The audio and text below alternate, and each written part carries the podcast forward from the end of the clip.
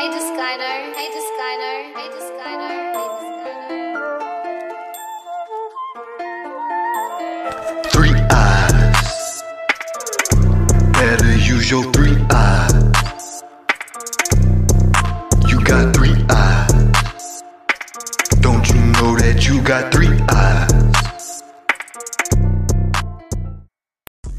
Yo, yo, yo, welcome and welcome back, my pupils. Right now, you're listening to the Artistic Eye Podcast. I'm your host, Dorian with three eyes, aka D O R I I I O N. You can find me on all social media platforms at exactly that. First and foremost, I want to take the time to tell you that I'm extremely grateful and thankful that you even took the time to listen to this podcast. Whether it's two seconds, 20 seconds, or this entire fucking episode, I want to let you know that I appreciate you for even lending me your ear. So thank you. Here's a quick tactic for the day. And this is really for the podcasters, but maybe anyone else can figure out how to use this tactic for their own art form. But podcasters, listen, is there a podcast that you wish existed? Is there an episode that you would like to hear somewhere? Is there something that you wish Joe Rogan would talk about but he didn't yet? Okay, cool. How about you be that person? You create the things that you want to see in the world. How about you become that hero that you're looking for? And then when you do so, do it a whole fucking lot. Let's say, for example, right? I don't know, I'm just throwing this out there randomly. Let's just say you wanted to hear more about people talk about art industries in the healthcare industry and how they, you know, mix and mingle together graphic designers that work at hospital or work for hospitals, et cetera, et cetera. Whatever, right? Let's just say you want to hear about that. Okay. How about you do an episode about that? And then another.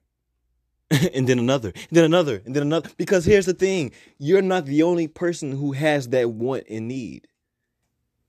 You have an unmet want and need. And I guarantee you that unmet want and need is something that is unmet for someone else. It's a one, unmet want need for someone else. You know what I'm saying? So you can bring value to not only yourself, but others as well. And in doing so, you can create multiple sources of value. That's why I say don't just do one episode, but do multiple. Okay? And when you do so, don't worry about titling the same thing over and over again. You know what I'm saying? Like a lot of people in the podcast world, they're always worried about what to title their episodes. You know, me coming from an artistic background, I don't even I barely even title my artwork. So I don't even have a problem with titling my episodes for my podcast. But here's one thing that I'm starting to notice though. When you have a bunch of episodes that have the same words in the title, that actually can work for you rather than against you. Especially if we're talking about something that is already unwanted or not unwanted, but unmet. We're talking about a met or unmet need right? For example, if there's a bunch of people who want to hear people talk about art and health put in the same category, if there's a whole bunch of people that want to hear that, but for some reason there isn't a bunch of content out there that has that, well, think about it. Imagine if you have those words, art and health, in like six different episodes. You know what I mean? Like you have the words art and health in your titles in six different episodes. Now, whenever someone types in that unmet need, art and health, whatever it may be, now we have six of you. That's right, you. Six of your creations popping up right there in front of me. You get where this is going? I'm sure you do. You catching on. I'm, I know you get it. Listen, this is just a quick little random idea, but don't be afraid to use the same words in your titles because these words people are actively searching.